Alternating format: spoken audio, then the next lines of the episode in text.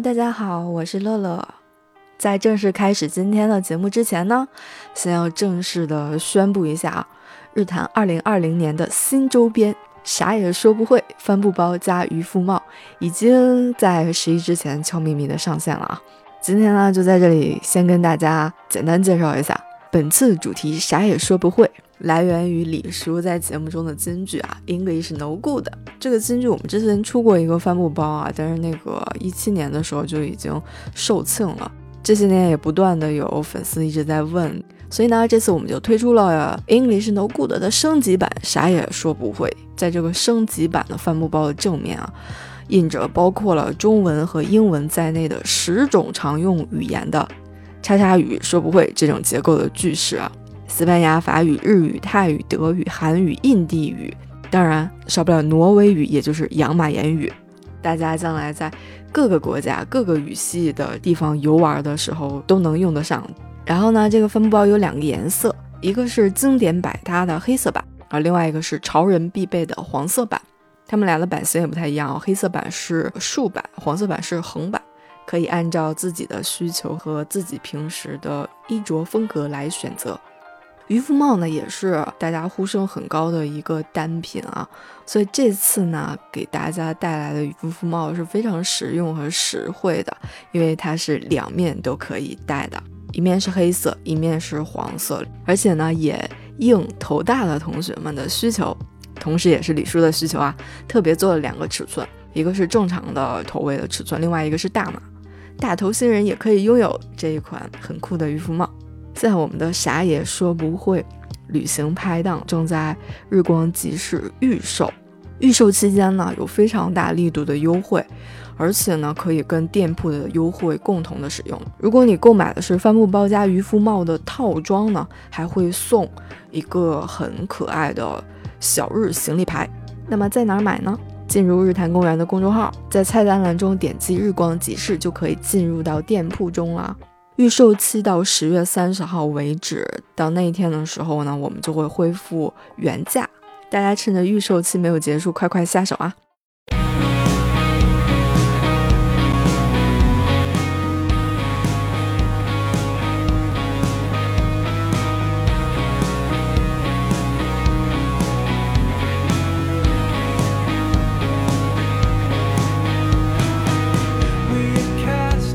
！Hello，大家好，欢迎来到日坛公园，我是李叔，哎，我是三千，哎啊，今天这个节目 跟我们讨论了一下，到底是日坛公园还是天地无用啊？呃，日坛无用，日坛无，日坛确实也没什么用。呃，今天我们聊的这个话题是最近啊，我们都觉得挺值得探讨的一个事儿，因为最近这不是电影院啊，嗯，终于又恢复了吗？大家天天往往电影院跑看大片儿，然后呢，在大片里边啊，除了这些声音啊、画面啊、演员之外。一个非常重要的电影配乐哦，哎啊，于是今天我们就请到了一位啊，中国的电影配乐行业里边的一个大师啊，大拿 听着好心虚，大腕儿，大腕儿，大腕儿，哎，来欢迎于飞老师。大家好，大家好，大家好，我是八百的音乐监制于飞。哎，认识于飞还是因为三星老师的这个间接的介绍，因为当时八百首映的时候。三星老师传了一场，然后是于飞 老师做了一场，不是你啊，是人传的，慕名而来，原来 求传局，好吧，反正就邀邀请我们去嘛，正好我们没在北京，然后我们公司其他的同事去了，去了之后认识于飞老师，后来就说，哎，看要不要一起录个节目啊？但是因为我一直没看八百，我一直到上礼拜才看，嗯，看完之后我觉得，哎呦，这个。有的聊，有的聊，这太有意思了。而且我还间接得知，内心很忐忑。我还间接得知，于飞老师还算是我的高中的跨了二十多年的 学妹。这是师哥，二十多年的学妹，认了一下，这你也太老了，太老了点啊！相认了一下，对我们俩是一个中学毕业的，然后就觉得哎挺有缘分。来，我们来聊一聊吧。就今天就聊聊电影配乐的事儿。所以某种意义上，它也是一种 inside out，是吧？哎，正好跟三星老师，我们俩也好久没一起录节目了。哎，对，借着机会一块荣幸荣幸，来聊一聊。对我们这两个大腕儿，两大强波伺候着，陪我遛公园儿。遛公园儿。行，那先介绍一下于飞啊，之前是在北京电影学院学这个音乐录音与影视音乐专业，是吗？对对对，我真长的名字。然后后来去了中影工作几年之后，又去了加拿大攻读音乐录音与监制专业的研究生，啊，在国外也工作了一段时间之后，又回到国内做了很多部电影的这种配乐，包括《滚蛋吧，肿瘤君》《鬼吹灯之九层妖塔》《动物世界》《银河补习班》。还参与过像《小时代》和《一生消磨》，哎呦，这片儿怎么越来越 哎，还有哎，还有让早期作品哎，让子弹飞和赵氏孤儿，呃，也参与了制作，然后获得了一些奖吧。美国美国洛杉矶波兰华沙国际音频协会录音大赛金奖，棒棒棒棒棒棒棒！哎呀，然后最近的作品就是八百，八百是这部电影的音乐总监是吧？是音乐监制，音乐监制。然后呢？呃，所以今天我们就是正好借这个机会聊聊电影配乐这件事儿，然后也聊聊就是于飞是怎么成为一个呃电影的音乐监制的。对，那之前你毕业之后去中影去做这个相关的工作，算是对口吗？其实挺对口的，嗯。但是其实我当时毕业的时候没想去中影，好，那个时候就校招。然后大家每人在那个桌子前头摆个小摊儿，对，然后当时就觉得说，因为同学都去校招嘛，都去找工作，然后我就觉得说啊，那就跟着一起去呗。因为当时我其实想出国来着，哦，然后但是我后来去了以后，我印象特别清楚，就是对口的专业和对口的工作单位其实没几个，但是中影算是其中一个。然后当时中影就说说，那我带你们去参观一下，因为第一次建怀柔的那个基地，嗯，刚刚建一年。正好在招人的时候，然后我一去就看见他们有一个三百多平米的一个音乐录音棚，哦，当时就把我给震了，我当时就说就这儿了，哪儿也不去了。就作为一个学专业的人，你见到的这些设备是把你给震撼了，是是。当时学音乐录音嘛，与创作，就特别想在录音棚工作。嗯嗯，一看那儿摆两个大。三位的钢琴，一个三位，一个雅马哈，哎呦当时我印象可清楚了，而且都是 SSL 的那个大台子，嗯，好多路 给我看晕了，当时就觉得说啊。就是这儿了，然后后来面试的时候，我问了一下，我说：“哎，都干嘛呀？负责干什么？干什么都不知道，擦钢琴。”然后，然后人家就说：“人家就说说那个，我们现在招是声音编辑，但是呢，比如说你，因为你专业是学音乐的，那你可以当音乐编辑。但是呢，你要知道，音乐编辑是整个工种里面最后的一个，就是说白了，作曲把音乐都写好了。”然后，那你音乐编辑跟导演一起把这个音乐贴在片子上，然后我贴好了，把这个音乐交给混录师，最终做声音的混录。但是因为你是最后的环节，那我付你一个月的钱，你不能前半个月你啥事儿不干，所以人家当时就说你还要干一些其他的工作，比如说像对白编辑啊、对白录音啊，其他的这些声音工种的工作。我说那行呗，反正只要能去那录音棚干，我觉得怎么着都值。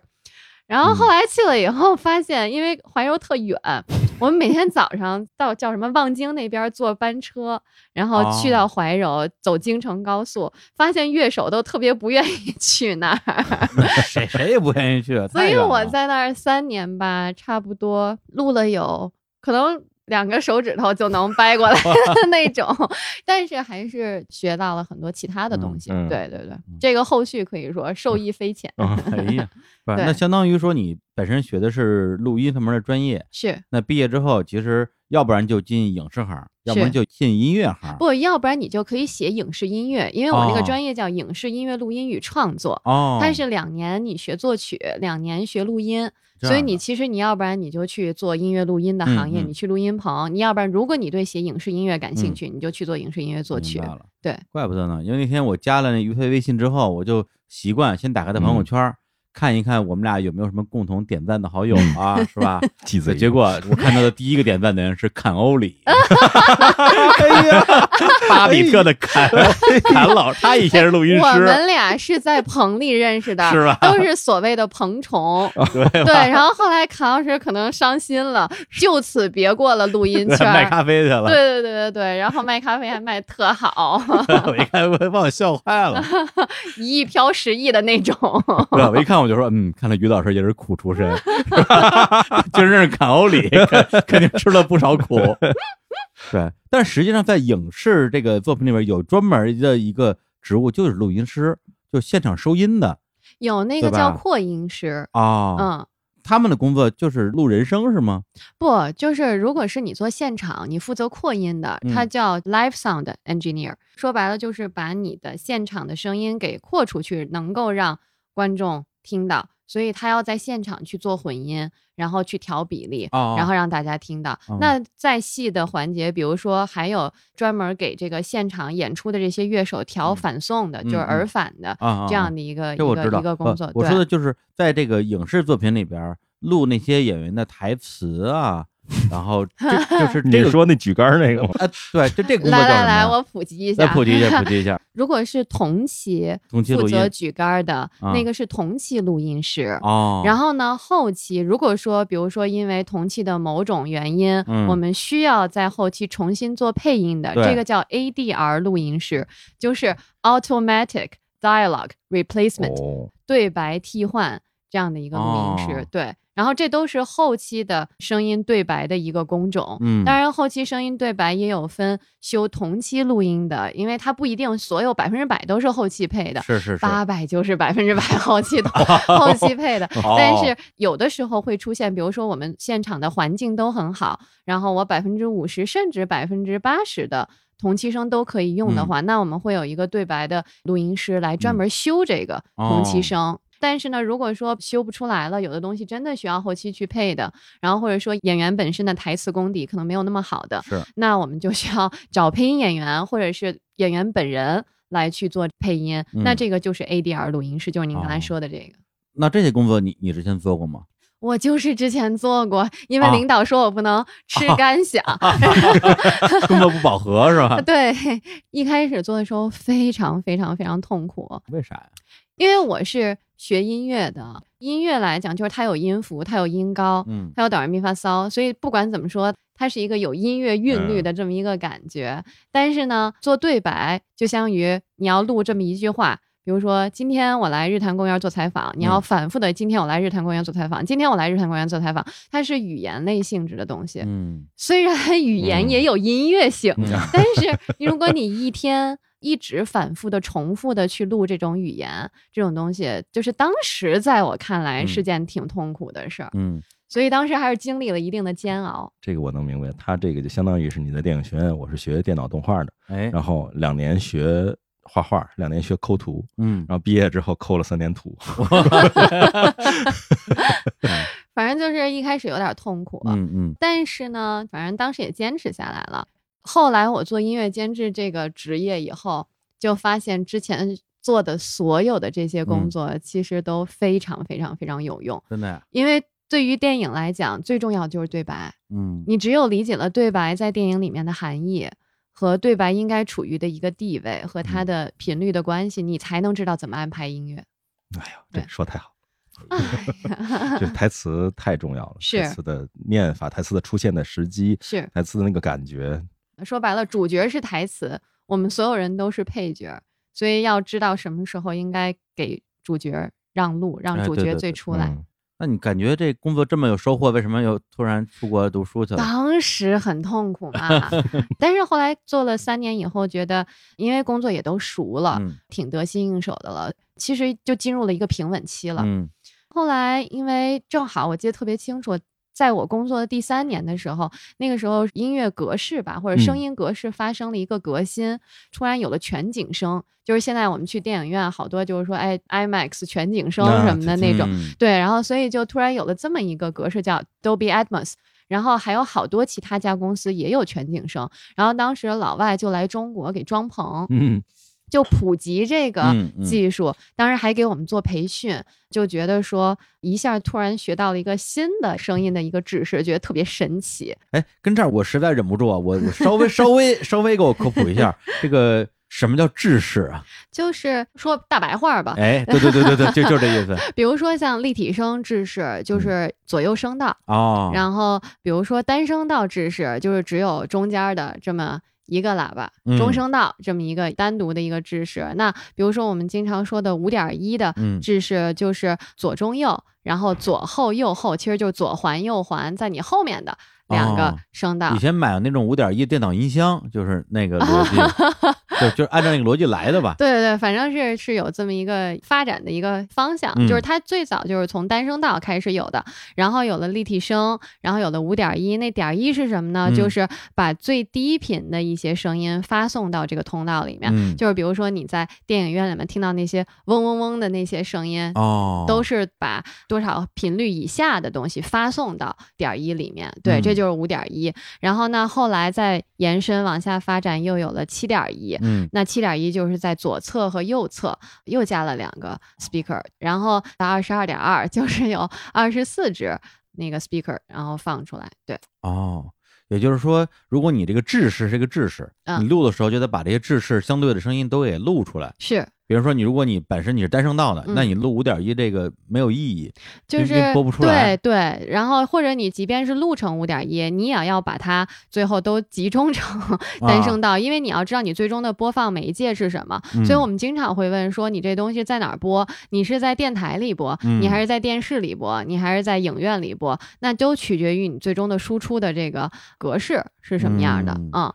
对，就好像立体声有些录音作品啊，比如说早期什么 Beatles 歌，左边右边乐器不一样，嗯，是是是，对，这种是最明显的安排，有安排，对。然后五点一就是去电影院，有时候就是有什么枪声，对，从后面后边传过来，吓一跳。对对对，然后现在出了就刚才我们说的全景声嘛，就是它在顶棚，在这个高度的层次上又给你加了一些扬声器，然后那像这种，比如说我一个飞机从头顶上飞。飞过去了，那你就会觉得，比如说飞机从左前方，然后绕过了你的头顶，然后最后出坏了，然后对，就就从你头顶上过去了，对，所以它是一个声音革命的一个 发展，挺好玩的，说挺有意思的嘛。对，然后但是技术学会了以后，因为当时全世界只有一部片子做过这个全景声，就是一个动画片叫《红发魔女》。Brave story，对对对对对，就是 不重要，反正就是当时就只做过这么一部动画片。然后当时全世界有一家非常著名的声音公司叫天行者，就是 Skywalker Sound。然后他们的一个很著名的声音设计师 Sound Designer 来北京做演讲，他做过很多很多很出名很出名的片子，包括像什么《阿甘正传》啊、《现代启示录》啊这些片子，然后包括很多动画片他都做过，所以他当然。就讲说，他说制式它是一个声音革命的发展，嗯，但是呢，最终它并不会止于技术，它还是一个艺术的一个创造和你如何去实践这个东西。所以当时我就觉得说，我并不会录这个格式，我并不会去根据故事去设计这样的音乐的格式，我不会。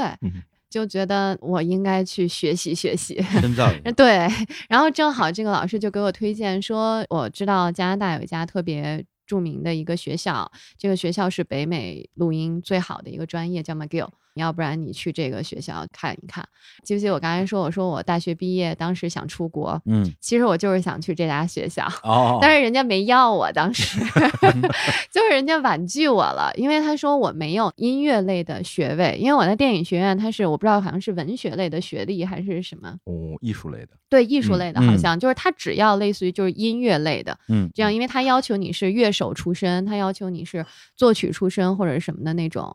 而且我没有工作经历，这家学校它要求你要有工作经历，所以当时就给我婉拒了。因为我当时知道这家学校是我印象特别清楚，朗朗有一张专辑是肖邦二十四首，他那张专辑封面有一张大手挡着他那个脸，然后然后那个专辑的音乐录音师正好是这家学校的教授哦，因为我觉得那张专辑录的特别好，音质质量特别细致，我就查说哎这谁录的？你看我那个时候就 有一些追求，然后就正好是这家学校的，然后对，终于有了工作经验，但是我还是没有那个学历。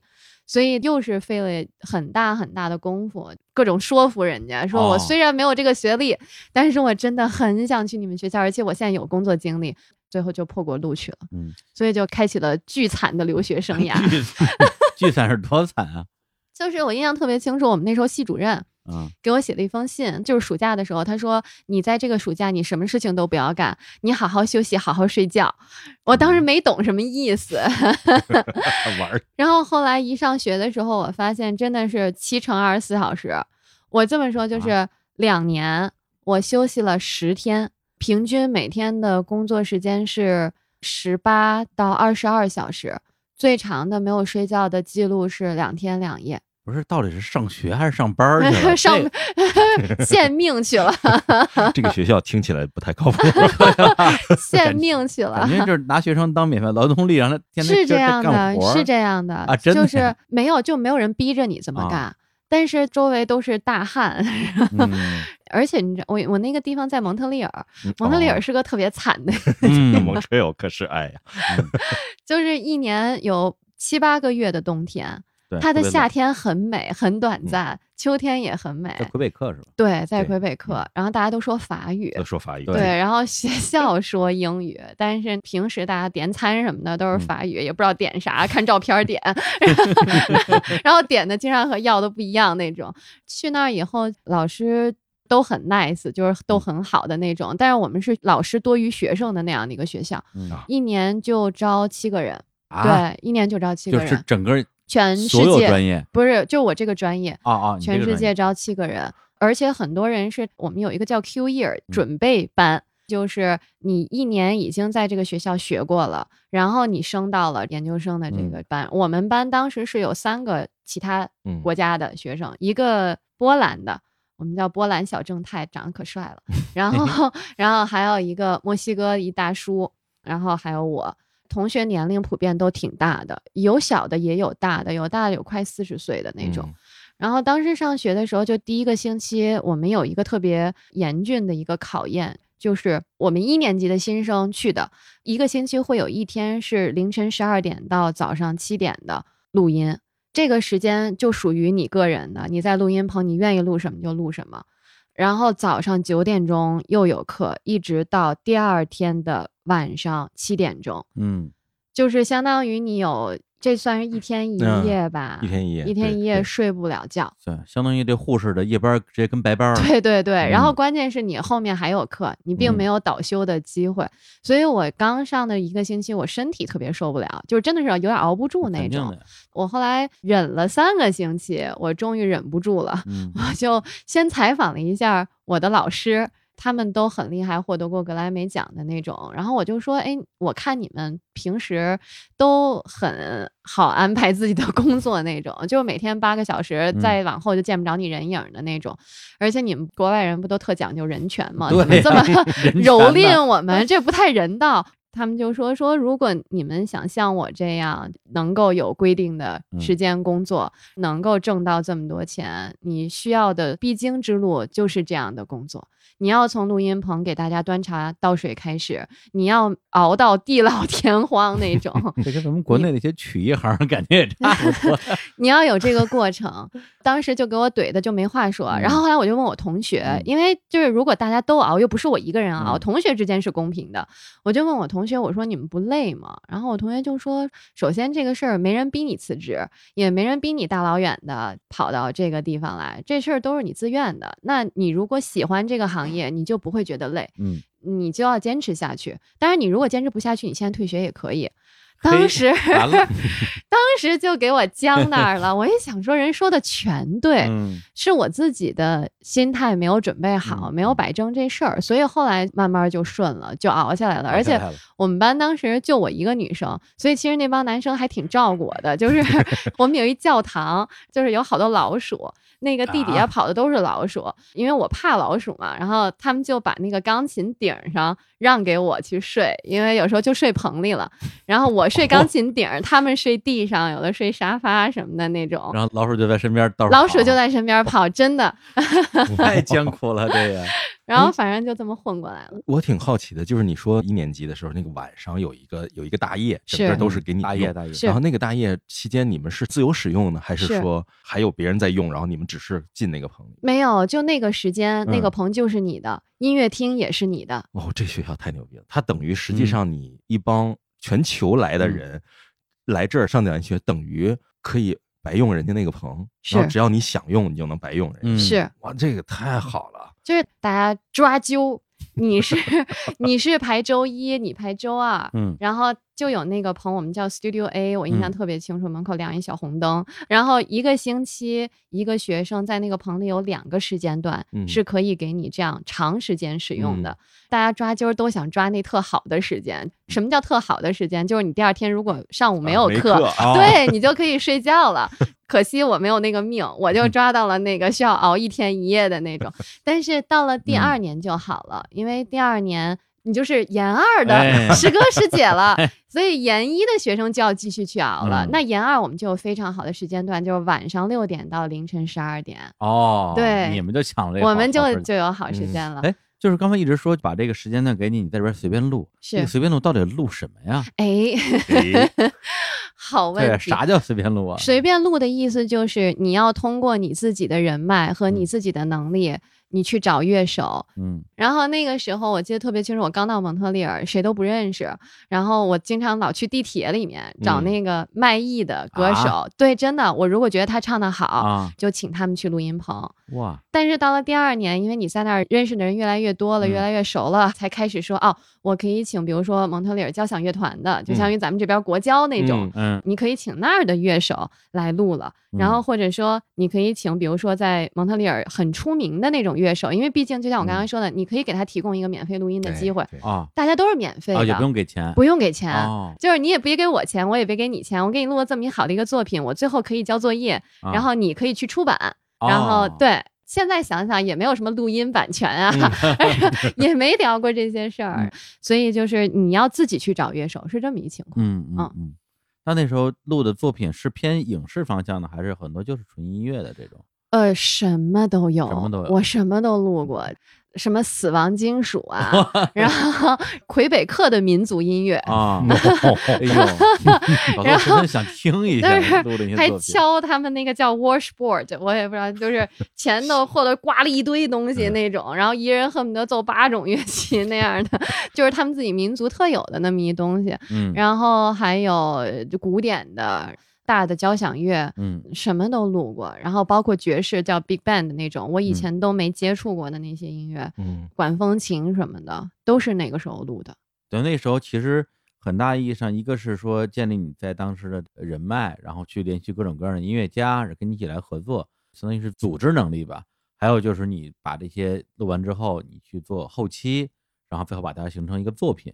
这样一个过程是吧？是对，因为他就是要教你如何去做一张唱片，嗯，就是你要从最早的选歌手、选乐手，然后你怎么去制定录音方案，怎么去排歌曲之间的顺序，怎么安排动态，最后做母带，然后去申请那些 ISRC code，然后甚至我们有这么一个作业，就是你放到网上去卖，看谁卖的好。哦，对，就是从头到尾你需要。都去做，而且我们那个时候一个学期只要求交十个作品，但是你实际上你就算吧，我一天能录三到四个作品，嗯，一录录三个月，这就是多少作品？你要从中选出十个你认为最好的东西交上去。嗯，那等于说你们就是录音师加制作人是，但是你自己在里边其实。并不主要是但是演奏的这样的，不不演奏，不演奏。对，除非我们有一个单独的一个项目，专门是叫 sound like。什么叫 sound like？就是你选一个歌手的歌，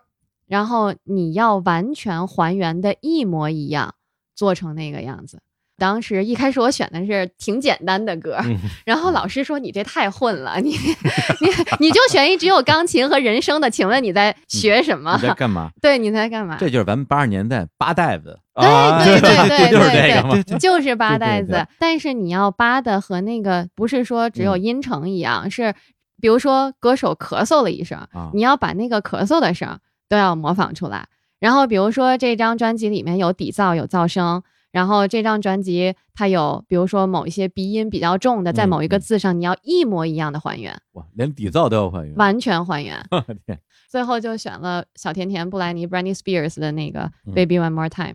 哦，对，这是我上研究生唯一一次自己花钱的，专门去小甜甜当时录音的录音棚，找了小甜甜的替唱，就是给她当时唱那个这首歌 demo 的哦，一个歌手。然后用一模一样的纽曼的话筒，然后录了他的人生，印象特别清楚。所以就是他会有不同的项目去锻炼你的耳朵，锻炼你的听觉，对，挺有意思。对，我觉得这个 这是一技术活，而且是相对偏工业和技术并重的一个东西，这非常有趣啊。那你那毕业之后是留在加拿大还是在美国工作？没有，我毕业了两年，因为那个时候不是老熬夜嘛。老熬夜就老心悸，嗯，对对对对对。然后回来做了一次检查，体检单上写的是，就是类似于什么左心瓣心胸狭窄，心胸狭心胸狭窄。然后就是熬夜。给 对，就把那块肌肉给萎缩了。然后当然就是说你要多锻炼，嗯，比如说游游泳啊什么的，让你那什么一下。但是最主要的原因是因为蒙特利尔它老刮暴风雪嘛，嗯，天气总是。灰蒙蒙的那种，明显就感觉缺阳光，就是身体就感觉缺阳光，那就是感觉很容易得抑郁症。是是是，然后后来就毅然决然要搬到洛杉矶，因为有太阳，加州的阳光，加州阳光，想都没想，就再也不在那儿待了。当时就有这种感觉，所以毕业第一天搬着箱子就跑洛杉矶去了。怎么样？喜欢洛杉矶吗？挺喜欢的，但是我特别怀念蒙特利尔。我现在每一次就是出差也好，因为蒙特利尔它是一个对中小型企业特别友好的一个城市，嗯，包括好多创业游戏公司，像育碧啊、Ubisoft，对，然后还有好多 VR 公司什么的都在那边，因为政府有扶持政策，对，都会回到那边去。但是当时毕业的时候就想着一猛子就往那个 阳光那儿去扎，当去的时候。就是还有一段挺抑郁的时间，因为原来特别忙嘛，那两年基本没有休息过。然后一到加州，因为在搬家什么的那种，一下就休息下来了，缓下来了，一下就特别不适应。人是不是就是这么欠？人到了加州都会慢下来，是是 晒晒太阳，看看海，然后吃点东西，一下就慢下来了。然后后来《唐人街探案一》这个项目救了我，就是因为正好一毕业的时候就接到了这么一个项目，当然说帮忙哦。一下就缓过来了，就是，但是还是得干活对，劳碌命，劳碌命。然后后来就和包括迪士尼啊一些公司开始合作。嗯，你不是去学那个标准去了吗？当时是说，标准也学了嘛？就那两年的时候，还是接触了挺多的。什么叫学标准？就是环境声啊，还有那个对全景声。对，所以那两年其实录了好多五点一和全景声。然后我们那儿还有一个特别奇怪的制式，叫二十二点二。就是 NHK 日本，嗯嗯，他们推行的一个多声道的一个录音的制式。然后我记得特别清楚，我们那个有一个二十二点二的混音棚，一堆二十二个吗？对，二十四个嘛，点二嘛，二十二点二嘛，对对。然后一堆那个 speaker 在那儿摆着，然后去学混那些东西。但是确实混完了以后，能够环放的。机会不是特别多，但是这两年起来了。比如说像那个 Amazon，他们自己就是推出他们自己的那个小的播放器，然后那些对，就是那种，然后它都可以支持多声道。他们自己在网上也开始卖多声道制式的这些东西了。我觉得其实对于咱们国家来讲，它也是一个声音的发展的一个趋势。嗯嗯，我觉得这块儿其实它标准是什么概念，就有点像你记得上次咱们做李安的那个节目里面也是。他其实连的几个电影当时跟复兴合作吧，是想要去推广中国剧目。对对，就那个也是一个，刚才于飞说的是声音播放的标准嘛，是他那个是连影片的这个制式带那个声音这一套标准，就是相当于你的电影最后的渠道是电影院嘛，电影院渠道用哪个标准，我最后这个钱就花在谁身上嘛，嗯嗯，就这样一个东西。其实他去学的就是这个。那学完了回来发现没有可放弃，很久我有很久没有那么录了，但是好在就是因为我后来回来就做电影音乐了嘛，就是创业。电影音乐，因为它就有全景声了，嗯，所以我就后来又把这个。专业用捡起来了，但是录唱片还是很少录全景声啊，或者录多声道这种，还是立体声。嗯嗯，对，所以电影音乐我用的还是挺多的。对，电影因为它播放环境在那摆着，对对对，那么大的环境，你全景声的话是没有问题。是，你唱片来一全景声，一会儿听着听着晕了。是是是，就是它得有一个播放的一个载体，所以我觉得像 Amazon 推出的这些 speaker 还挺好的，因为它就给你了一个播放的环境。那它如果有播放环境了，就会推着制制作的这些人、从业的这些人往这个方面去发展。所以现在国外，比如说像什么 Taylor Swift 呀，像这些大牌歌手，他们所有的专辑都会开始找混音师混这个。就是对全混多声道的这种方式，但是它并不是一开始就录成这种制式的，因为原来那些还也都是立体声嘛，它相当于是把立体声拿到它的分轨，然后再重新制作成多声道的，后期转制的三 D 是吗？对，就有点像转制的这样的一个方式，但是它不是直接用立体声发混响，它还是拿原来最早录的那些东西做出来的。哦，也就是说一些之前历史上的一些经典专辑，未来也有可能以这种方式会的。会的，相当于再混一遍是吗？对，可以期待一下。对对 对，但听上去会有特别大的不一样吗？还是挺不一样的哦。但是真的依赖于你的播放环境。嗯，播放器是吧？对，播放器。嗯，李叔脑子里已经开始转了，Radio Gaga。我当时想的都是平克·弗里德那些东西，那玩意儿要是给我混一遍，我觉得可能听上去更飞了。反正还挺有意思的。嗯嗯，哎，那你去美国洛杉矶之前？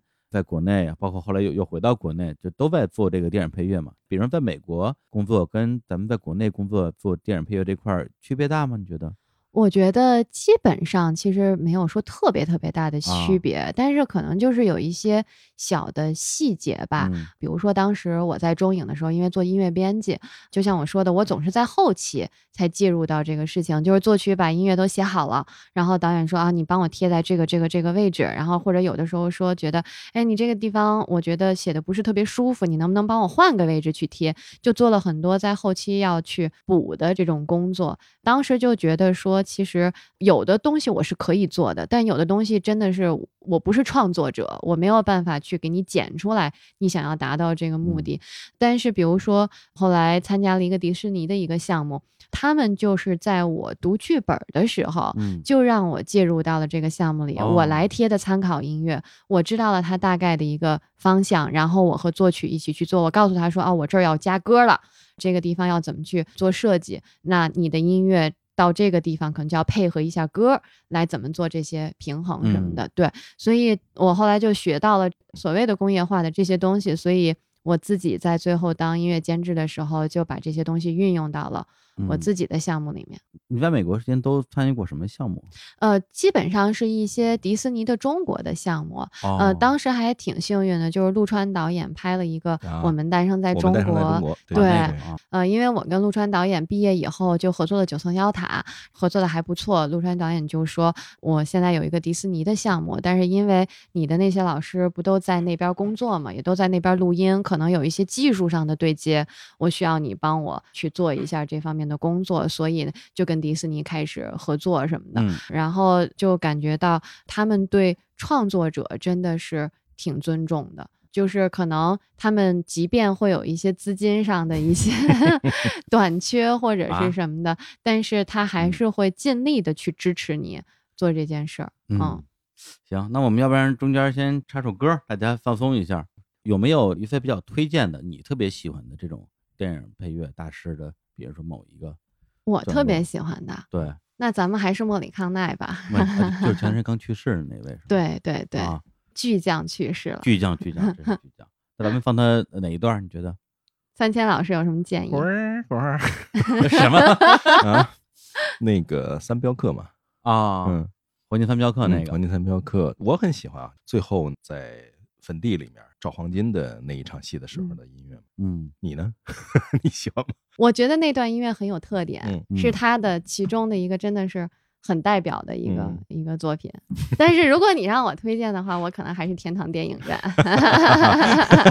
哎哎，那我们要不然先放三镖客，然后一会儿再放电影院。好。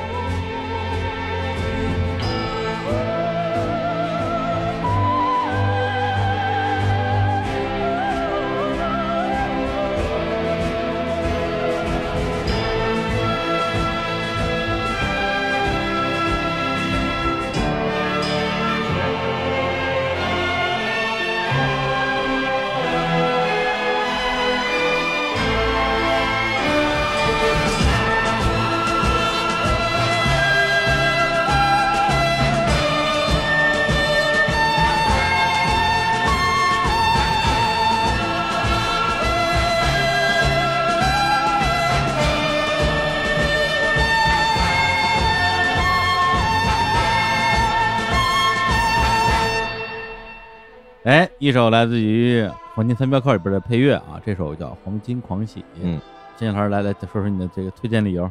呃，这因为它就是特别的狂喜的感觉，特别明显。当时那场戏就是三个人里头，就是那个小丑的那个角色，终于找到了埋藏黄金的地方，然后冲进去一个巨大的墓园，他知道这个下面这黄金就在底下，这个美呀，在里边跑啊找啊，这应该是也是电影上第一次有人。用音乐和这种形式表达出来一个人这种狂喜的一个画面，所以这个音乐特别有辨识度，基本上一放大家都知道。有一阵儿霸榜，就是好多纪录片啊，还是还是什么？对对，就是类似这样的广告片啊什么的，好多都会放这种表达狂喜的时候，内心很澎湃的时候都会放。这个我觉得其实就也揭示了电影配乐的一个方式，就是它可以用不同的方式来引领观众的一个情绪。比如说你听到有人声出来的时候，你就觉得我的心情一下就起来了，就豁然开朗这种感觉。所以电影音乐它的表达方式还是挺多的。我跟你说这个的话，我我想插一个特别基础，但是我疑惑了很多年的问题啊，就是同一段电影配乐就完全一样的，它为什么可以在不同的电影里边出现呢，比如说姜文的一些电影，什么《阳光灿烂的日子》，他会直接用好像是《美国往事》啊，还是哪部电影的配乐，直接拿过来就用。然后我觉得这个没有问题吗？或者说为什么他不用原创的配乐，而是直接把人家的配乐拿过来给自己用呢？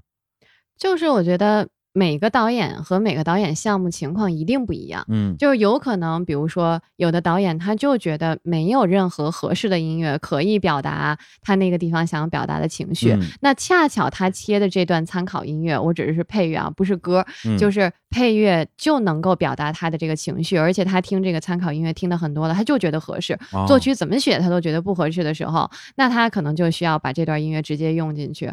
或者说，还有一种可能性是，他就是要向老的这个配乐去致敬哦，也是有可能的。这就看导演自己怎么想。但是如果你要用了，你就要花钱去清理版权嘛。啊，对，那就是反正花钱买，第一个是本身。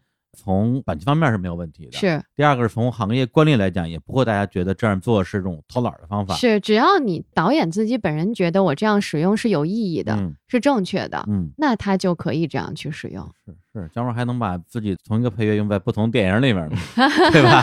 太阳上兴起用了一遍，有钱任性；一步之遥又又用了一遍，有钱任性啊，就是九十让九十让写九十让的那段，当当当当，对，在子弹飞里面也用了。觉得那段就在让子弹飞里是他的最爽的，对对对，人生最美好的一个时刻嘛。是，然后从那之后他就开始往下开始走。哎，你不是翻译过那个子弹飞吗？是，你在那个我贴了三个月的鼓啊 啥意思？就是你记不记得那里面有那个，就是他们在城墙上、城楼上，然后有一堆女性，然后在不想斩黄狼。对对对，就在打鼓。然后整个片子里面我印象特别清楚，有三段鼓。嗯，然后那三段鼓，他们当时就是同期录了很多鼓。这就是复习一下知识点。刚才我们说了同期录音，然后他们同期录了很多，但是在后期的时候呢，导演觉得说这个鼓没有还原我当时的那个气势，就是他想进行一个二次创作，他想更。表达出来他当时那个震撼的那个情绪，而且他后期进行了剪辑嘛，那他剪辑以后，原来那个鼓点就对不上了，所以 我就是后期负责帮忙把他那个鼓点重新进行合理的编辑，让人觉得说这是一个新的听不出来被剪辑的一个鼓点的一个作品。然后我们记得当时做了好多声音设计，就那鼓点里面还有好多鞭子的声音，然后有好多电吉他的声音。都加进去了，对，就做了好多声音设计的事儿。但是我真的三个月就只贴了鼓，特别痛苦。但是后来效果还挺好的，导演也挺满意的。嗯，那个片子里的鼓声给我印象很深啊，我我都有点迷糊了。我他张麻子带带着进鹅城，对，豪斯莱上面拿着望远镜看他们那段是有鼓声的，对吧？对，一下来是一个小梆子，当当当当当当当。那段我一听，哎呀。太黑泽明了，我这个姜文本事太大了，这都能够搞得一模一样。原来是你扒袋子扒的像了，扒的黑泽明。没有，他那个片子是专门请了古乐团，嗯，然后给他编的那段鼓。只不过就是说，通过我当时剪辑的时候，我拿到了他们好多好多同期的素材，就是他们当时的鼓点是怎么打的。但是因为被剪辑剪乱了嘛，就比如说我没有在鼓点上做这个剪辑点，你如果按照正常的剪辑点的话，那你那个鼓就会半算了，就开始就是可能咯噔一声或者什么的那种，就特别奇怪。所以我就按照一个合理的一个顺序要把它编顺，让大家听不出来。而且你能看到有手型的地方，你能看到有打架，必须要对上。对对对对对。所以我当时就做了这么一个工作。对不上，让他。视频剪辑的人那不行，你跟他说，你再拉起来。我好希望声音在某一天能有这样的一个地位。这个那个谁呀？你刚才说的那种，就是买一首老歌，那画面对上，新海诚不就经常干这个事儿啊？啊，对，有很多导演，对对对对对，有很多导演，因为他很重视音乐，然后他希望音乐能先行，就有点像音乐 MV 的那种形式。那他就是先期先把音乐准备好，然后后面的画面按照音乐剪。嗯嗯，我们这位八百也有类似的啊。嗯，那说到这儿，那我们来讲一讲这电影配乐的流程吧。嗯，因为刚刚也说了一一丢丢啊，就是说。有的时候是整个片儿都拍完了，然后这配乐师才进；有的时候呢，还在这个剧本阶段，配乐师就进来了。那在国内的话是哪种情况比较多呀？以前是大家都拍完了啊，然后作曲在最后慢慢才开始介入那种。但是当然也有很多导演，因为他认识到说这个音乐很重要，那可能就希望说作曲早一点去介入。但是我觉得现在，尤其是这两年，导演都普遍越来越重视。音乐了，所以他也希望作曲能早点进入，大家一起聊想法，尤其是那些需要先期拍摄准备的。那些东西，就比如说我正好拍着拍着有一段钢琴，正好看男主角弹了段钢琴，那弹什么，他的手型应该怎么对？那这个时候如果你音乐先介入了，你先写好了这段音乐，那他拍的时候就很方便了。对，所以这两年越来越多的是在剧本阶段就介入到这个创作当中，那还挺不错的。因为我之前查资料说。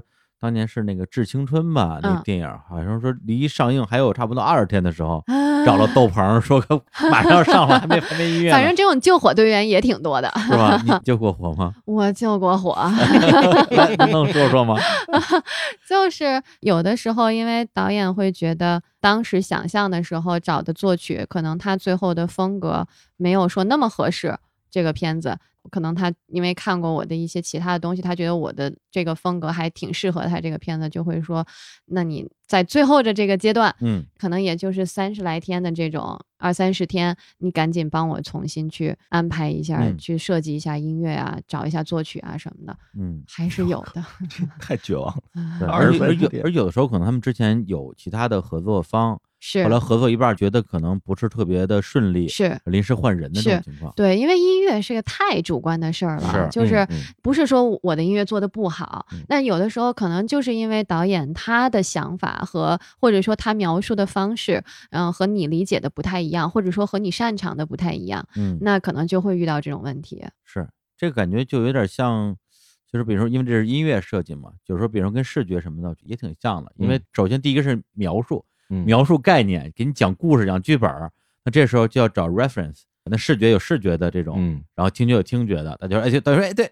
就是这个，就这感觉，然后你才能照着这东西再去找人写。是是是，所以音乐都会有贴参考音乐的这个过程。当然，参考音乐也挺可怕的嗯。就像刚刚咱们说的，就有时候你贴了一段，比如说美国往事的音乐，你怎么写你都写不过那个时候呀。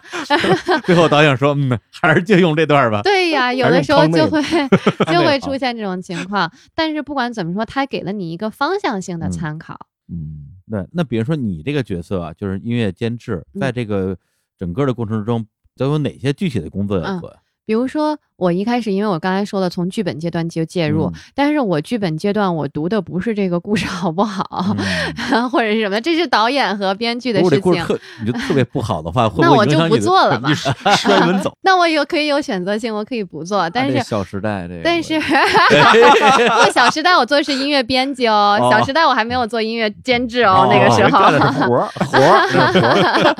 然后后来就是开始先读剧本，那读剧本的时候我要。要读的是关键字眼儿，比如说他们在餐厅吃饭，嗯，比如说进了乐队，比如说唱 KTV，比如说有的时候编剧会写“此时耳边响起某某某著名大哥的音乐”，他会有时候会写在这个剧本里面。我读的是这些，我为什么要读这个呢？就是因为像我刚才说的，它是版权音乐，我们需要去购买，但是购买这个事情就跟费用牵扯有关系了。比如说，你说你想放一首。泰坦尼克号，My heart will go on。但是你没有钱去买这首歌，其实你就白写了这个东西。那我作为一个音乐监制，我就需要给他去提意见，说你这么多的预算，我们能换哪些歌曲能够达到你同样的目的？而且作为制片，你把这个钱留好。这样我们后期好用，然后还有比如说像刚才说的，你拍 KTV 的戏，你要对口型嘛，嗯，你在餐厅吃饭，你的背景音乐要放什么？那我可能会提醒你说，你在拍摄的时候背景什么都不要放，干净一点，这样你的同期声录回来的时候就不会录一首大歌回来，然后 后来我们就没钱了。在电影里边，然后出现在场景里的那个背景音乐是也要给钱，都要给钱，当然得给钱了，敢不给？你路过一个杂货铺，如果杂货铺里面传出来音乐，如果你用了，也是要给钱的。哎呀，版权现在感觉好好好，版权很值钱。这是因为是 电影工业，电影工业你哪儿不对了，人可以。不让你在票房上回收啊，这个是很难受的。是啊，确实。就如果说，比如说你用了这段音乐，然后我是作者，你这个片子火了，我去电影院，我突然发现，哎，这不是我写的音乐吗？你没有跟我清理版权啊？那我是完全可以去进行正常的法律诉讼的。哦。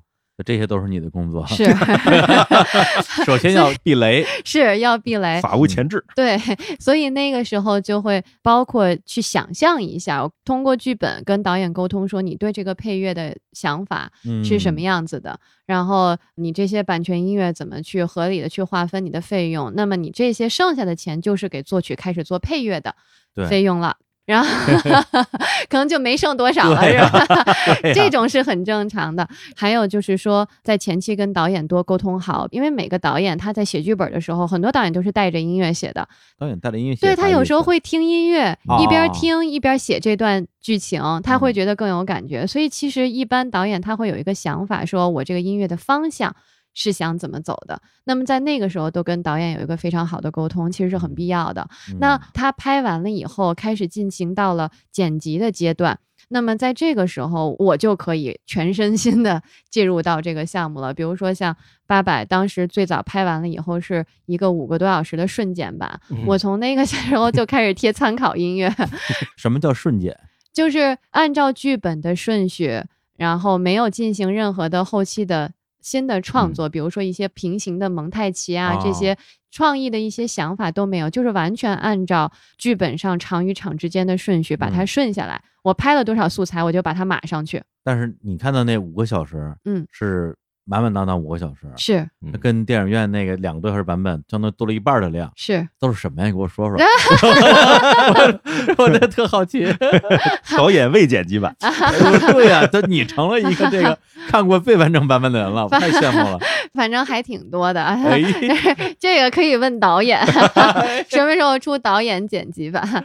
但是反正就是嗯，是一个顺下来的一个一个故事，所以我那个时候就开始贴参考音乐。对我来讲，就是一个熟悉音乐风格。我那个时候就要比较清晰，我要制定一个什么样的音乐方案。我跟导演沟通好，导演想要什么，通过我贴的参考音乐，那我们我们就会有一个很明确的一个音乐设计。那在这个阶段的时候，我都很明确我想要什么的时候，我开始请作曲，嗯，请作曲去进行创作。那么在创作的这个漫长的阶段当中，任何跟音乐有关系的。事情都是需要我负责的，包括沟通啊，比如说包括音乐主题的写作啊，包括音乐的修改呀，包括后面的录音。怎么去录，然后怎么去提交正确的格式，这些都是我的工作。嗯，那么最后写完了以后，就是一个音乐版权单的一个制作了。这个我其实。一直想呼吁一下，如果有 音乐版权单是什么？就是我每一段的音乐在哪儿起，在哪儿落，包括里面会用到的我们所说的这些版权音乐，都要写在这个单子里面。那这个单子里面就会有很多的版权信息，比如说版权的归属是谁，甚至说前面的龙标。我们都要写出来啊！当当当当当当当滴当当当，就是哦，那这个音乐版权是吗？对，比如说像迪士尼，它前面就有迪士尼的 logo，二十世纪福克斯有二十世纪福克斯的 logo，对对 对对，这些都要写在音乐版权单里的，因为最后它就是会放映在电影前面的这个位置的这些东西。但是我一直不知道龙标的版权是哪儿的，没有人跟我说过哎，所以一直很困惑。不管怎么说吧，就是我的。工作范围就是我要把这个版权单写好，然后要把版权归属要写得很清晰，然后递交到这些相关的部门。因为比如说你做海外上映啊，或者是做不同格式的上映，都是需要有这个东西，人家能收版税的。然后就是后续的，比如说我们出原声带啊，刚才送的黑胶啊什么的 那些的宣传，包括重新去做原声带的混音和制作，所有的这些跟，反正就是跟音乐。有关系的，嗯，所有的内容都需要我来负责。对，那比如说，能不能举一个例子啊？你刚才你说这个流程，反正我作为还算是这个在音乐行业里边功夫过几年，我我大概能听懂。对，但是如果是举一个比较具体的例子，比如说你之前做过配乐电影。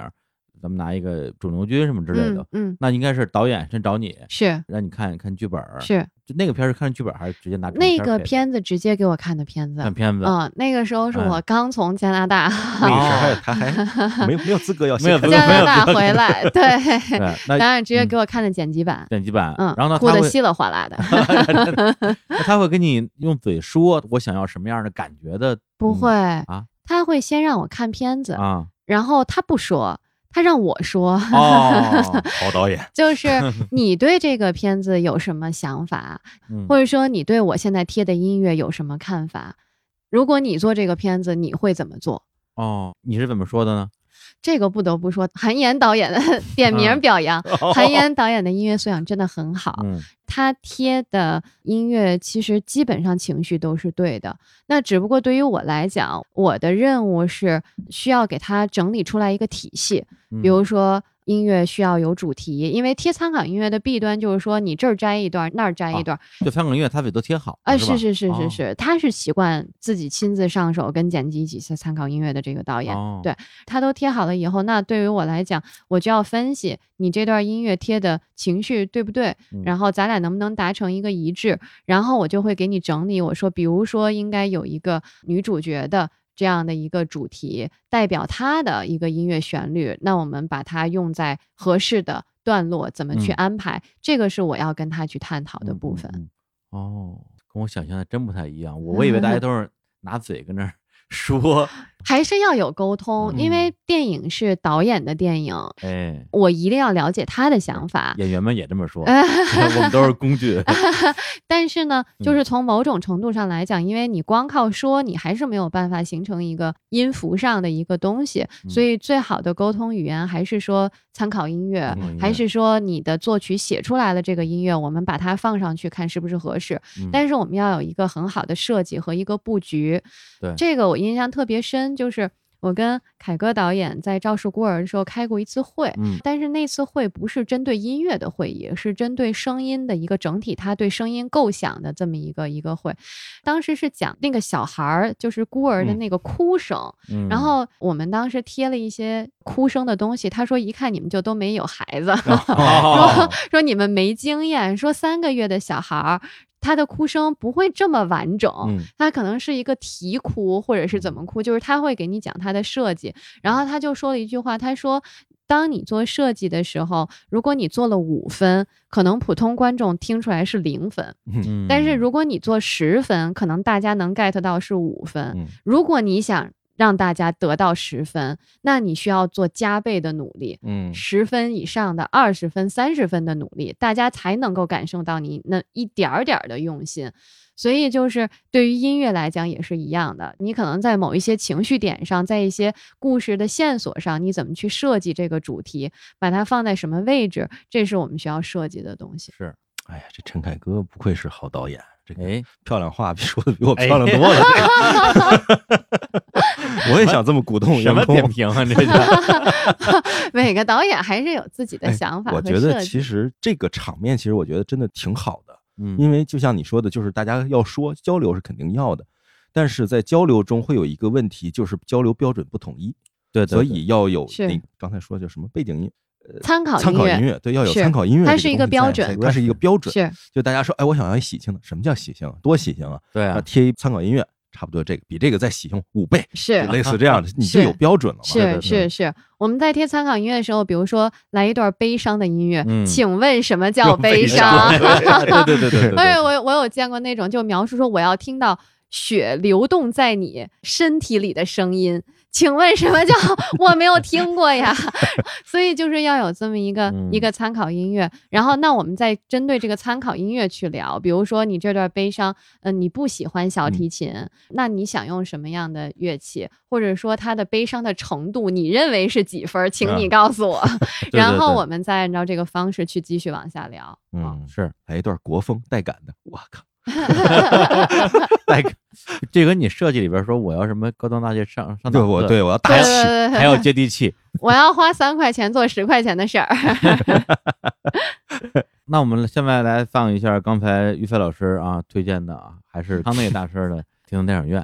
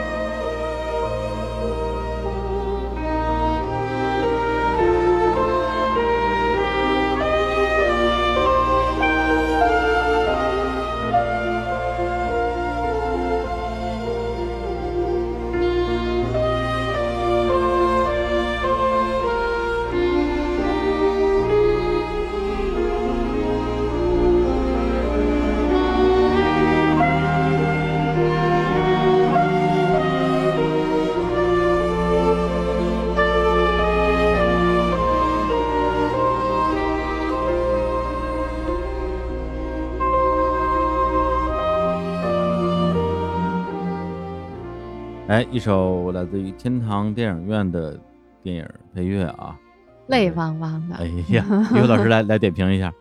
其实他孟里康恩是一个很擅长写旋律的一个作曲，他也开创了一个旋律时代是。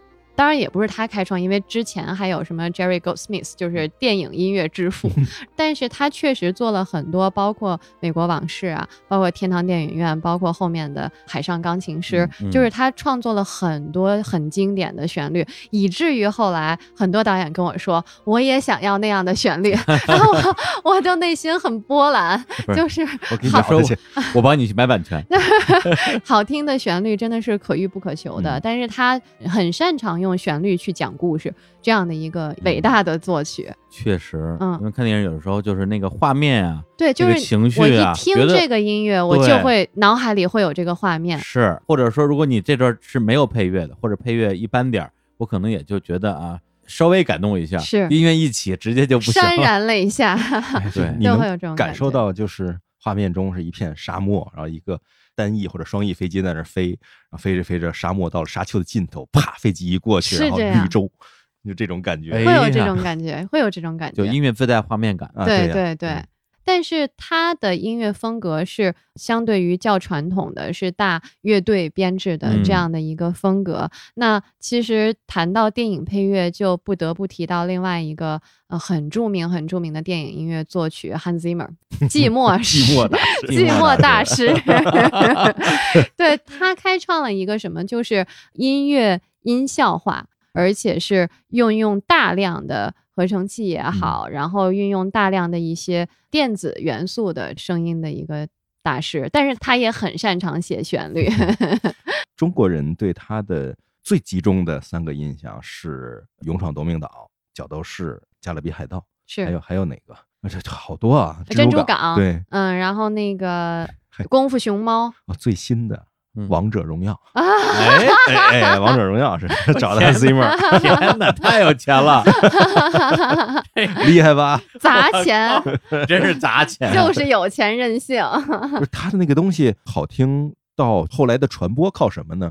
就有过一段时间大家都玩魔兽世界，嗯，然后因为魔兽世界里面是可以把它很多表演什么录下来剪成别的片子的，嗯，所以。最常用的配乐就是汉斯季默的配乐，《勇闯夺命岛》啊，《角斗士》啊的那些，当当当当当当当当当当，就全是那样的东西，然后配上。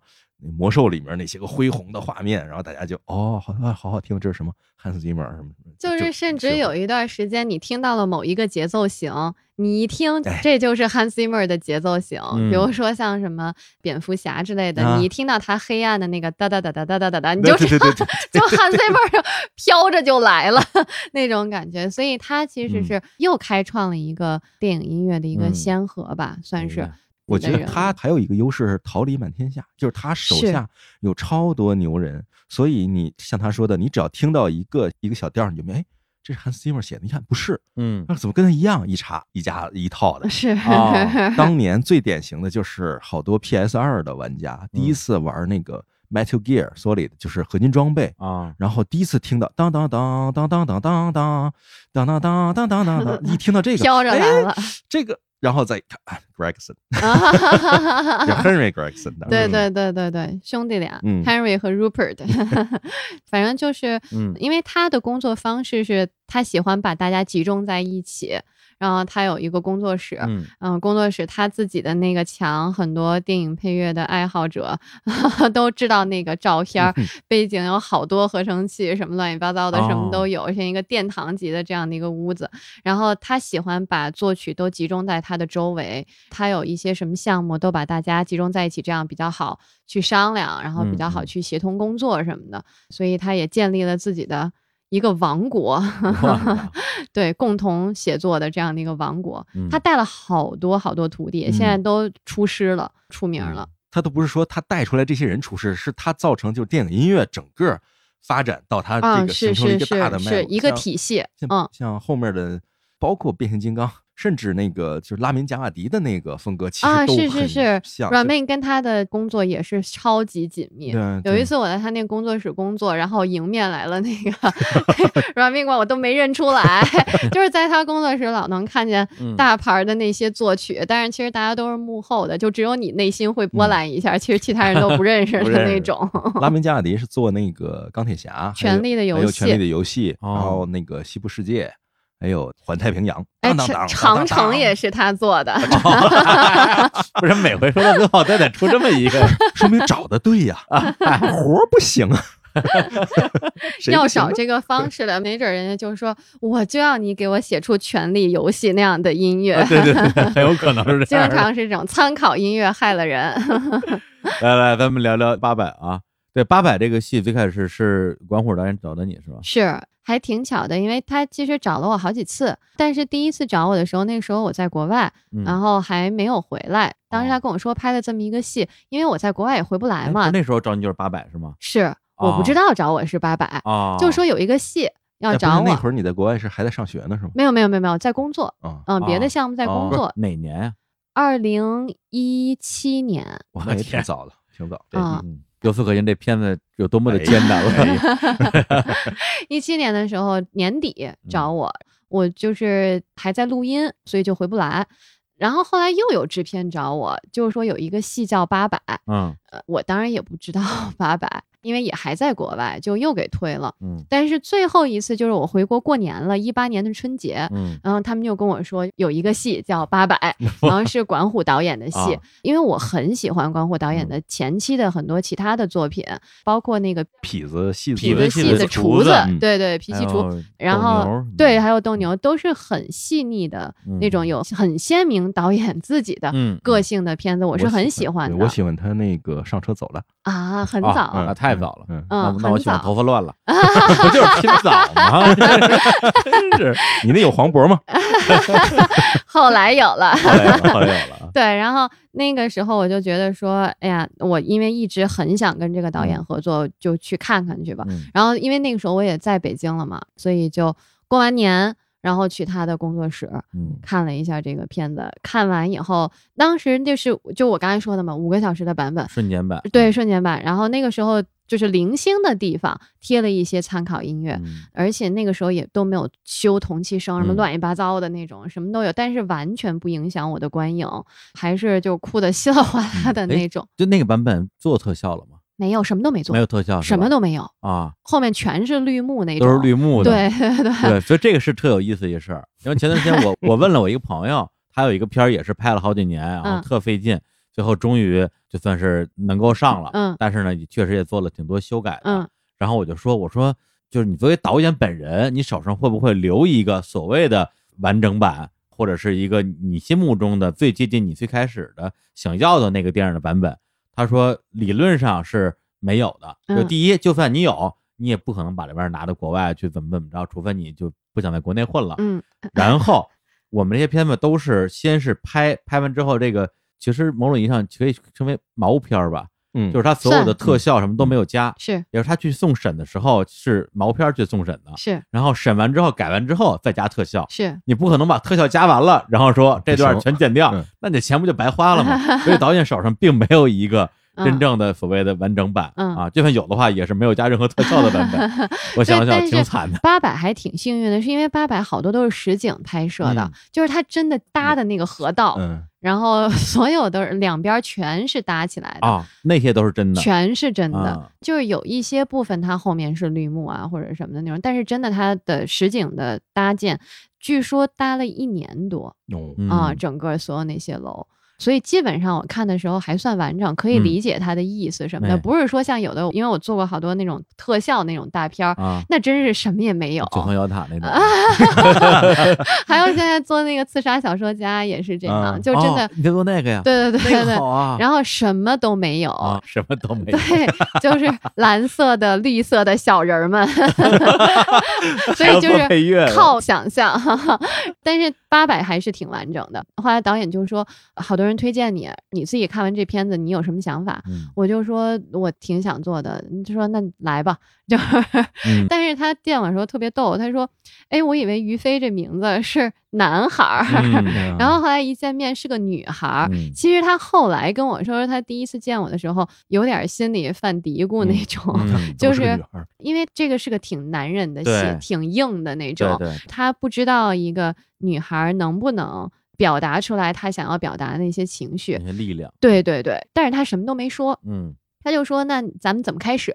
嗯，当然我说要不然先这样，你给我。半个月到一个月的时间，我给你从头把参考音乐贴一下。其实这个过程是我自己梳理知识脉络和故事的这个过程。对对，我要找方向，就有的时候为了贴这一分钟的戏，我可能要找三个小时、五个小时的音乐，我才能往上去试，看真的合不合适。对对，当时就是这么开始的。合作，然后贴完了以后就特顺利，他又觉得行了，这成了，就找作曲。那当时你贴的这些参考音乐都找的什么什么？我找了好多，因为战争戏嘛。然后我当时就比较清晰，我这个方向就是一个部分是日军的这个部分，我是希望给大家带来压抑感的。对，然后那这种压抑感可能就是我们所谓的音乐音效化，所以我真的还贴了挺多《荒野猎人》啊，《敦刻尔克》呀，彩色积木。对，贴了好，对对，就是，反正就是怎么不舒服怎么来。对。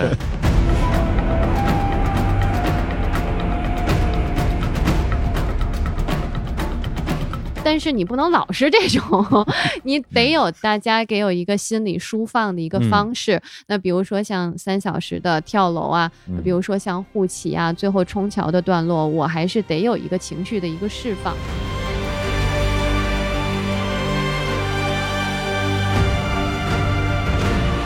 那那个地方就贴的是。血战钢锯岭的，嗯，最出名的那一段旋律的音乐，贴了挺多血战钢锯岭的，所以当时基本上吧，就贴了这几个片子的，比较明确说，第一，该抒放情绪的地方就要放这种有旋律性的音乐，然后该带来压抑感的东西，该音效化的东西，坚决不吝啬，因为你这样才有对比，才能调动观众的情绪。然后，但是管虎导演的戏呢，又有一个特点，就是他好多戏都有动物。哦。老炮里面有只鸵鸟，然后这部戏是个白马，那是代表他个人的一些想法和一些民族情绪的一些东西。那所以在这部戏里面，白马当时我对它的设定就是，我希望这个旋律是比较中国化的，比较民族化的，无论是我的乐器的使用，还有我的调式的使用，都是中国的古声的这个调式。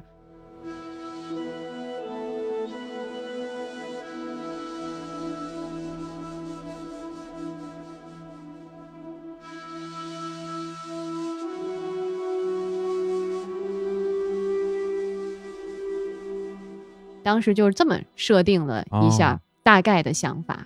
那最后他听完你这个翻考音乐之后，觉得没问题了，没问题了，开工了。对。那你开工之后，好像就直接就真的找到了，是你这些参考音乐的这些音乐家，是来帮你写。就是我们刚才提的这个事情嘛，你找人要抄成这样的，你不如就找这个作曲。对你找卡奥里，你不是。哈哈哈哈哈！你今天应该打了好多次喷嚏。你不如直接找本人。对对对对对，当时就这么想的。但是我其实有有点顾虑的，就是说，因为这个毕竟还是挺有民族性的这样的一个东西。那我是非常感同身受的，但是我不知道你一个国外作曲能不能有同样的这个感觉。能够达到同样的这个效果，所以我当时是在前期沟通，发了好多邮件，开了好多视频会议，跟两个作曲去沟通。然后特别巧的事儿就是，我们其中有一个作曲就是 Rupert Gregson Williams，就是说的那个 Gregson 兄弟，他当时给我发了一张照片儿，然后那张照片儿是在北京驻英使馆拍的那么一个照片。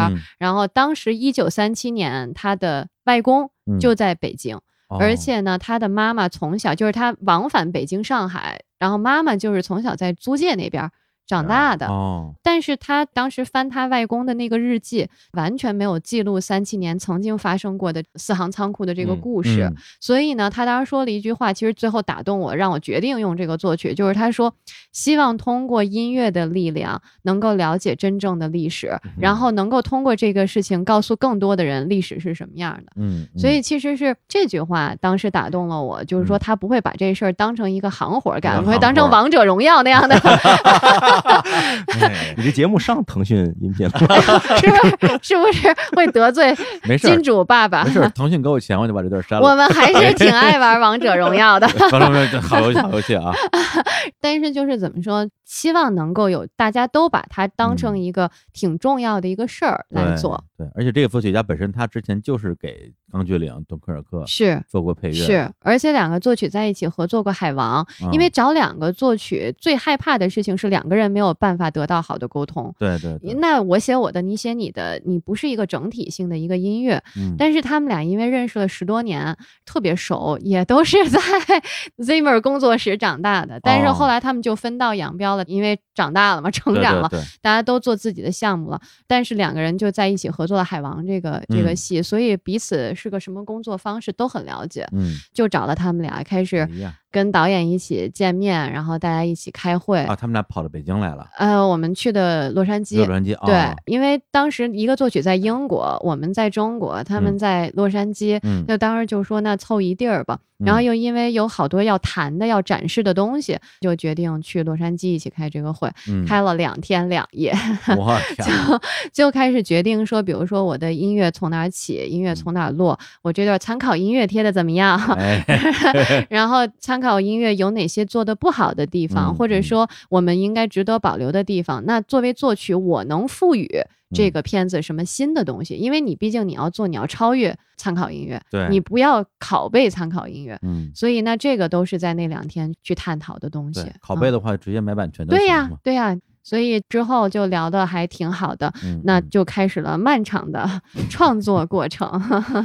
这个我觉得跨国创作其实是特别难受的一个事儿。很辛苦。嗯，最简单的就是时差成本都是个大成本。我那个时候就是每天都凌晨开会，嗯，然后，你习惯了，啊，每天一到晚上眼睛瞪得跟夜猫子，可精神了。嗯，但是就是因为我们三个人是三个时差，北京、伦敦、洛杉矶，哦嗯所以要就着三个人的时间来开这个会。但是我们基本上吧，每天都要碰头。所以那个时候开了好多好多好多的会，嗯，然后他们两个人是因为我们定了主题，就我刚才说的，我们要有一个旋律化的英雄主题，然后作曲写了一个差不多十分钟的一个完整的音乐段落，嗯，就是它没有对着画面，就是一套很完整的一个组曲这样的一个形式，然后给导演听，那导演觉得很好听，通过了，然后我们才决定说把它放在什么什么什么位置，嗯。就像我刚才说的，比如说三小时啊，比如说冲桥啊什么的这些地方。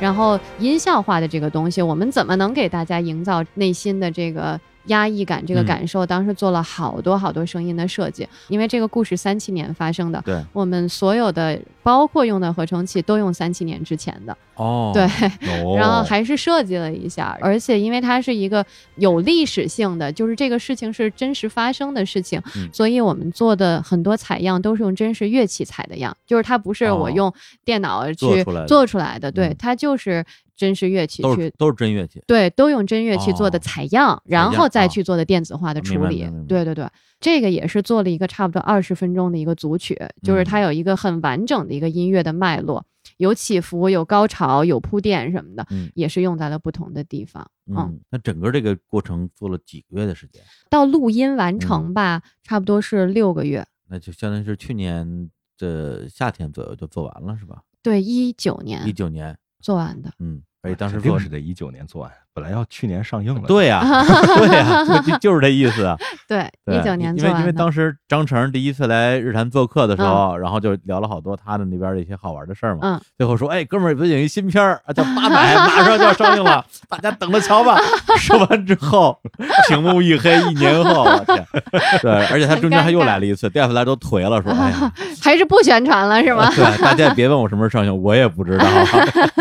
而且当时其实很多人都觉得能不能上都不一定呢，是因为谁也说不准嘛。是就今年也是突然就上了，是，对，而且三星老师之前还给我发一微信说八百要上了啊，嗯我说哎呦，消息灵通。对，我觉得就是真的，因为整个这个电影它剧情咱就不说了啊，大家都看过都看过了，就是它的呃摄影，呃我觉得绝对是这个摄曹老师对曹禺老师是绝对是他特别爽的一个片儿，嗯是因为国内你很少有机会有第一部 IMAX 拍摄对的，哎，基于这个，我想问你一个问哎题：嗯是 IMAX 摄影机在现场特别吵吗？这个我真不知道，因为我没有去 现场。但是我嗯听说是这样的，嗯就是声音部门特别痛恨 他们的那个声音，因为会带来好多噪音。嗯对啊我有听说是这样。对，因为我看诺兰的电影，大量的画面都是一会儿 IMAX，一会儿不是，嗯就是在所有收音的时候会把那个 IMAX 摄影机声音收进去地方，因为它一定是现场通气是录，是所以它能收进去的地方它就不用 IMAX 摄影机，是然后收不进去的时候它才用 IMAX。是这样反正这片儿的摄影，我之前正好前段时间有一天跟那个王小帅，啊对，，有有一饭局，我去了帅导演对，小帅嗯导演，对，然后他也是做这片儿的那个视觉呈现，嗯基本上是国内战争片儿就算是一个新的高度吧。啊是美术林木老师嘛。啊，对对对对对，就是包括他们搭景。就是说嗯起这个事儿，其实我在开拍之前，导演给我发了一个导演阐述和摄嗯影阐述，哦，他们是怎么去设计光影的。嗯那这些东西，然后包括你在搭建景啊、做这些美术设计的时候，你们是怎么设计的？嗯所有这些呈现出来，感觉会影响音乐的。嗯就是你把它设计成一个很光亮的东西，那就意味着我音乐可能会往明亮上嗯走。对对对对除非我为了反差，我为了衬托出你的那个光亮，我把嗯音乐做，这是另外一种表现手法了。但嗯是所有的这些东西都是息息相关的，其实。嗯嗯，然后电影还有一个最后的这个片尾片尾曲啊，就是苏州河是。这个的设计是当时怎么想的？当时其实特别偶然，因为我不是一开始说了，我一直在贴参考音乐嘛。然后我一开始的想法其实比较明确的是，我就想要一个女生，嗯，而且我不想要任何的伴奏，就是干唱的那种。因为我看完这个片子，我其实内心还是挺波动的。我希望所有的观众看完以后，他能有一个自己的想法。我觉得不管这个想法是好是坏，嗯，不管你有什么想法，我是希望说你别把它当成一个爆米花电影，看完就完了。对，所以呢，当时想法就是说，我有一个女生这样东西，让大家沉淀一下，沉静一下。那你有所想，你有所抒发，大家可以各抒己见。导演当然他也很认可这种想法，因为我确实贴了一个女生在后面。女生清唱，然后后来我突然有一天，因为前面有一段旋律是一帮列兵吹那个伦敦德里小调，吹口琴，对，而且它是一段比较完整的一个呈现。然后那天贴完参考音乐，我出门我就开始哼这个 调，我就发现这个调就印刻在了我的脑海里面。然后我中午吃完饭，我回去的时候我就试了一下，我把这段口琴剪在了。片尾的那个地方，然后正好我就觉得是一个首尾的一个呼应，嗯，特别合适。当时就决定了说，那我有这么一个方式来做一个呼应，因为都是表示官兵的嘛，列兵的这样的一个方式。那等于说，他一开始录进去那段吹口琴那段音乐，并不是你选的，哎，不是我选的，是军事顾问推荐的。哦，对，因为这个片子请了军事顾问，他这个八十八师是个德械嗯军团，所以他当时就说他们是三一年就在苏州那边了。那个时候，包括上海什么的传教士啊，然后包括他们是被德军啊，包括被一些欧洲军官都培训过，所以就特地想选一个国外的小调也好，或者什么的来表达八十八师的这个特殊的这个情况。对，所以当时是军事顾问推荐的这首歌。这个小调本身是叫 Danny Boy 是吗？它是叫伦敦德里小调，然后但后来 Danny Boy。用了这个小调填了词，哦，然后表达了父亲对儿子也是跟战争有关系的这样的一个不舍，对，所以大家知道最多是 Danny Boy，嗯，最后就成了一个男女对唱版，对，还是中英对唱版，对对对，这个娜姐和波切利是吧？对对对，因为当时就想说，可能有人会觉得说有一些违和呀，但是当时真的是想说，一个是。一八年的时候，南京大屠杀，咱们做了好多就是南京祭呀，或者是什么的那些纪念活动。然后我当时也是人在国外那年，我也发了那个信息。然后我就发现国外的，因为我周围可能都是作曲朋友，他们完全不知道这个史实的这样的一个东西，或者有的人知道，但是不知道我们这边的伤亡有这么多。那当时我第一个印象就是说。我希望能够，因为音乐它真的是一个无国界的一个事儿，它特别好进行一个文化的交流。那我是希望。能够通过这个电影，能够让更多的人，不只是我们自己中国人，能够让更多的人去知道历史的这个事件。所以当时就想说，希望能够有一个国际的一个声音帮我们去呼唤，因为你说呼唤和平也好，或者是这些东西，它是一个国际性的，是一个共通的一个事情。所以当时就想有这么一个国际上比较出名的歌手来帮忙一起演绎。但是想了半天，其实就波切利的这个声 音。就 跑到了我的脑海里，因为大家都知道他是盲人歌手嘛。那其实盲人歌手他能够这么出名，是因为他的声音真的是能够感召到很多人，能够让大家有一个情绪上的一个波动也好，或者是感知也好。所以我就联系了他的团队，因为我当时做了一个 demo，一个小样。里面已经是男女对唱的版本了，然后他当时一听完就答应了，说我要唱这首歌，所以还挺幸运的，就是他也没跟我提钱的事儿，什么都没提，就说就反正是是特别少的钱，然后他就合适 他就是特别好，就说我要唱这首歌，他说如果我能够为这个事情做点什么，那我就做些什么。而且因为相当于这个故事是一个苏州河隔了南北两岸，所以当时我最早的想法就是我希望说能够做一个对唱，就像是南北两岸，而且有一个东西方的。因为当时我们看那个有不是有一个游艇嘛在上面，然后那个艇里面都是西方的列强在观察这个战事，然后对，然后也不管，就跟那儿看，所以其实是有一个东西方的一个对话的。是的。那到了我们现在的这个时期，你。不能仅仅作为一个看客，因为我们的地位也提高了，所以我当时就想说，我希望做这么一个东西方的一个合作，一个对话，你你能够让更多的人知道。嗯，所以也是 特别奇怪，就是以前我做电影音乐，我就觉得说我把自己工作做好就行了。嗯嗯。但是做这个片子是我第一次有一种说，好像有点儿。就是使命感，对对对，就 是突然一下就责任感就大了，有这种感觉了，所以当时就做了这么一事儿。而且这首歌的那个中文歌词。